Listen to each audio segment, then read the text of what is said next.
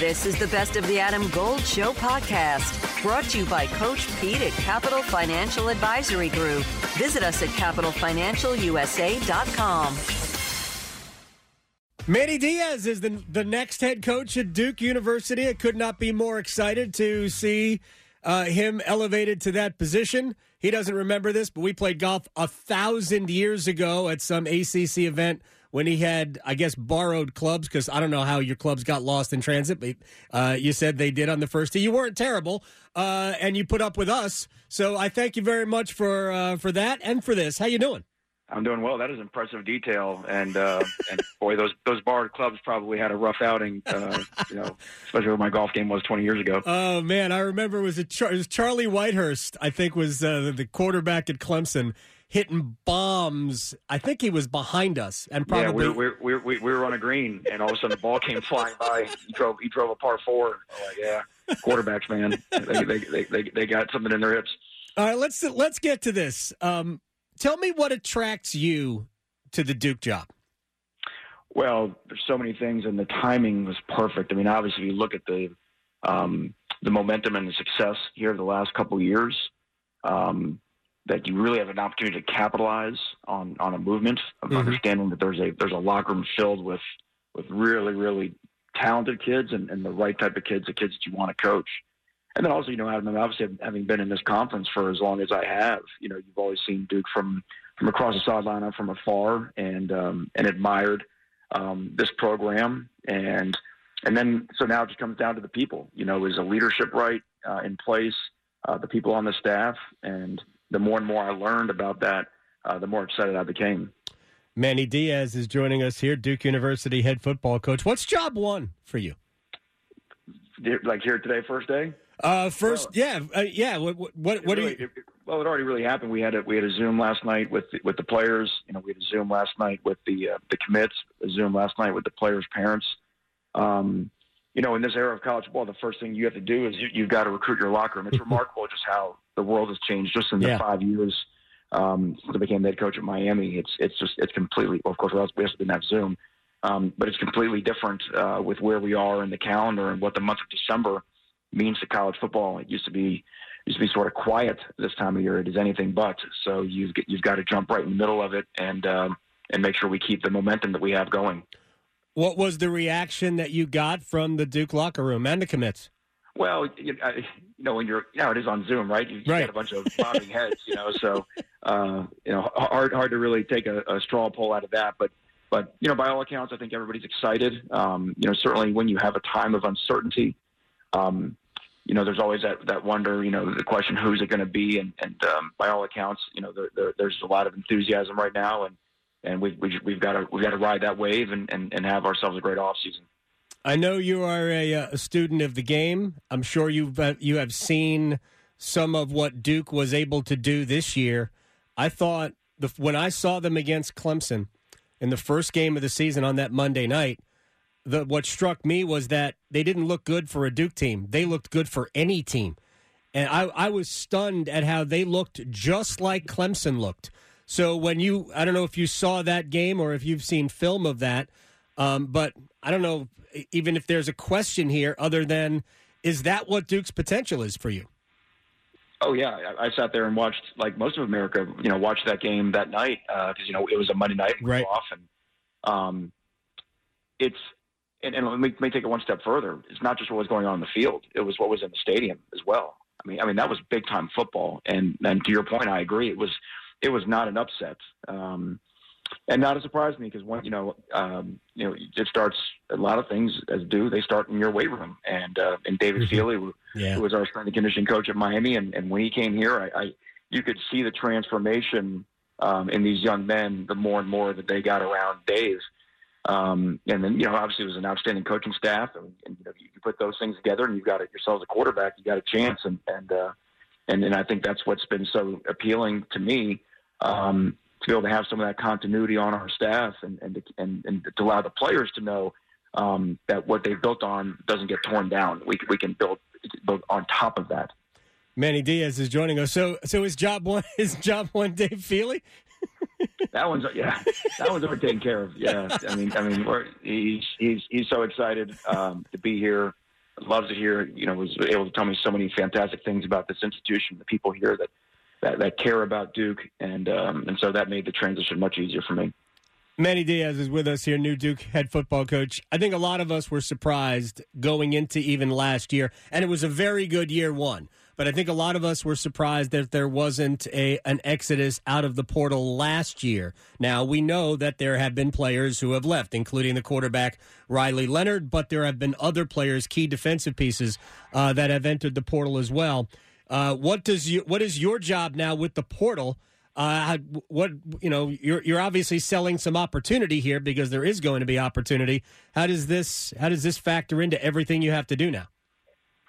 it's everything, right? Um, so you've got you know a very short amount of time to sell your vision, um, which is not the way it used to be. You know, when you used to come in as a head coach, you kind of draw your whole off season, and you were kind of the sheriff in town. And and um, you know now we're, we're in an era where there may be a sheriff, but there's there's you know every, everybody can run run wild basically. So, um, but so you've got to sell the vision. And one thing one thing that helps is because there's just what I'm coming to learn is there's something about Duke. Uh, there's something about this place that um, that people want to stay.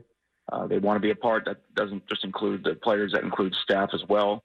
Um, they value what this experience is here. They value what this education is here, and, and, and that's something that we can't forget um, in this, you know, in the madness of what, where college ball is now. That you know, these are these are men still seeking an education and a degree, um, and so that's where that you know that that Duke experience uh, it holds outstanding value. What did the experience, albeit prob- not probably, definitely uh, too short, at Miami, what does that give you for this job?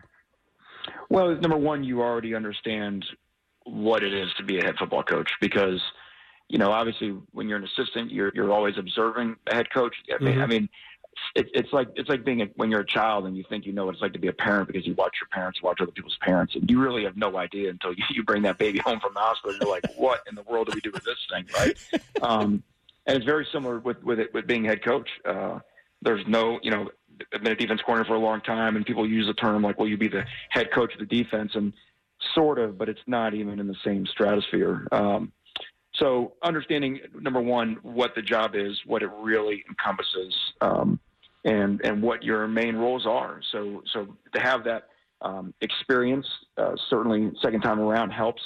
Um, and then and then the way that we finished at Miami, you know, the way that um, you know went won seven games in the ACC mm-hmm. in the second year, won five in the third year, won five out of six after a poor start to the season. So you you get an idea of what it means to build a culture. Coaches I know throw that word around all the time, but but really to build relationships. I mean, that's the most important thing to get a football team that wants to play hard and wants to fight for each other. And that's what I that's what I saw when I watched Duke play the last two years. You saw a football team that wanted to play hard and wanted to fight for each other. And that means that there's something going on right uh, in, on the inside. And and that's I say that's what we've got to capitalize on. I'm I'm trying to in my mind now figure out what is the midnight feeding of being a head football coach once you make the baby analogy. Is there a is there a midnight feeding? Somebody you you have to get up early in the morning and take care of something.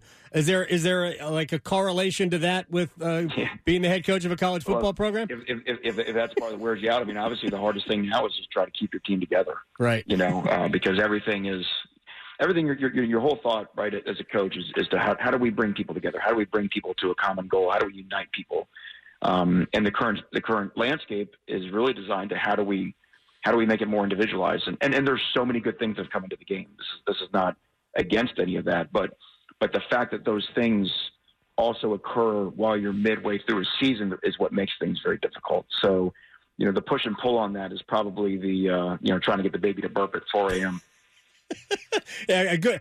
Anybody who's ever had to deal with that, good luck. Uh, yeah. I, I honed my singing voice also at two o'clock in the morning uh, for for about a year.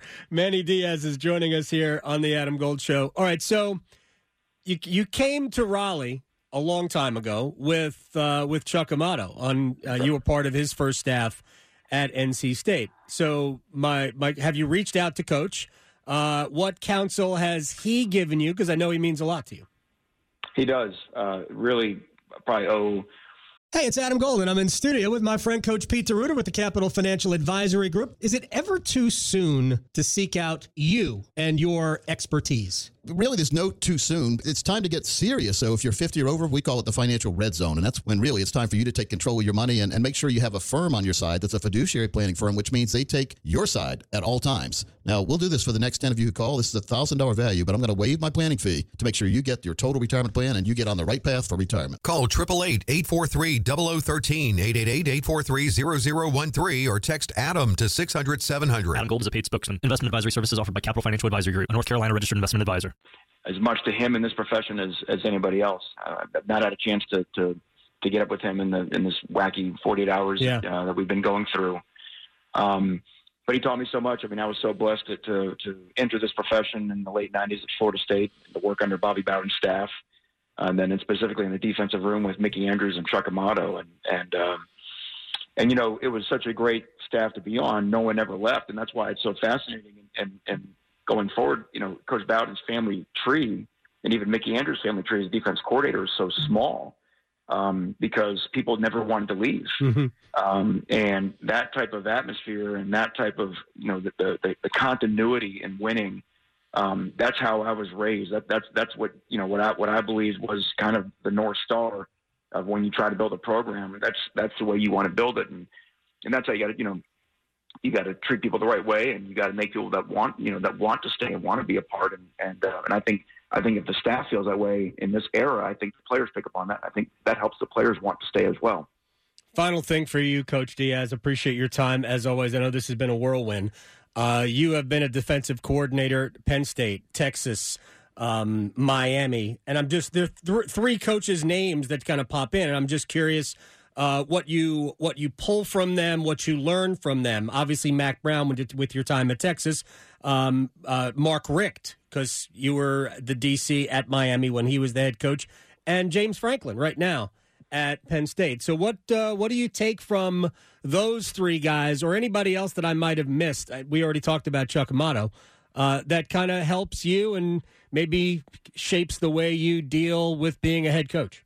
Yeah, uh, you know, really so blessed to have the, the head coaching role models that I've had throughout my career, starting, like I mentioned, with Coach Bowden, coming here with Chuck, um, you know, his energy um, that really, if you remember, I mean, you know, just made, made some of those nights in Carter Finley were, were remarkable. Yeah. Uh, Rick Stockstill, um, staff dynamics and how he treated coaches. Um, you know, obviously he just was one of the longest tenured coaches in college football, and I don't think that's Yep. by accident. Um, Dan Mullen, you know, who had just come from working with Urban, um, Mhm. the intensity that Dan coached with, you know, you, you picked up on that. Mack, you know, Mack was elite in understanding um, everything that goes into college ball, the external factors, you know, um, dealing with with boosters, uh, media, things like that. It was just a, it was a master class watching that every day. Um, you know, and then and then Skip Holtz even got to work with Skip, Right. and Skip Skip had had some ties to Coach Bowden. Yep. Um, learned a lot from him. And again, another a, a person who really treated his staff really well. And then you mentioned Mark, and that's where it's kind of full circle to work with Mark.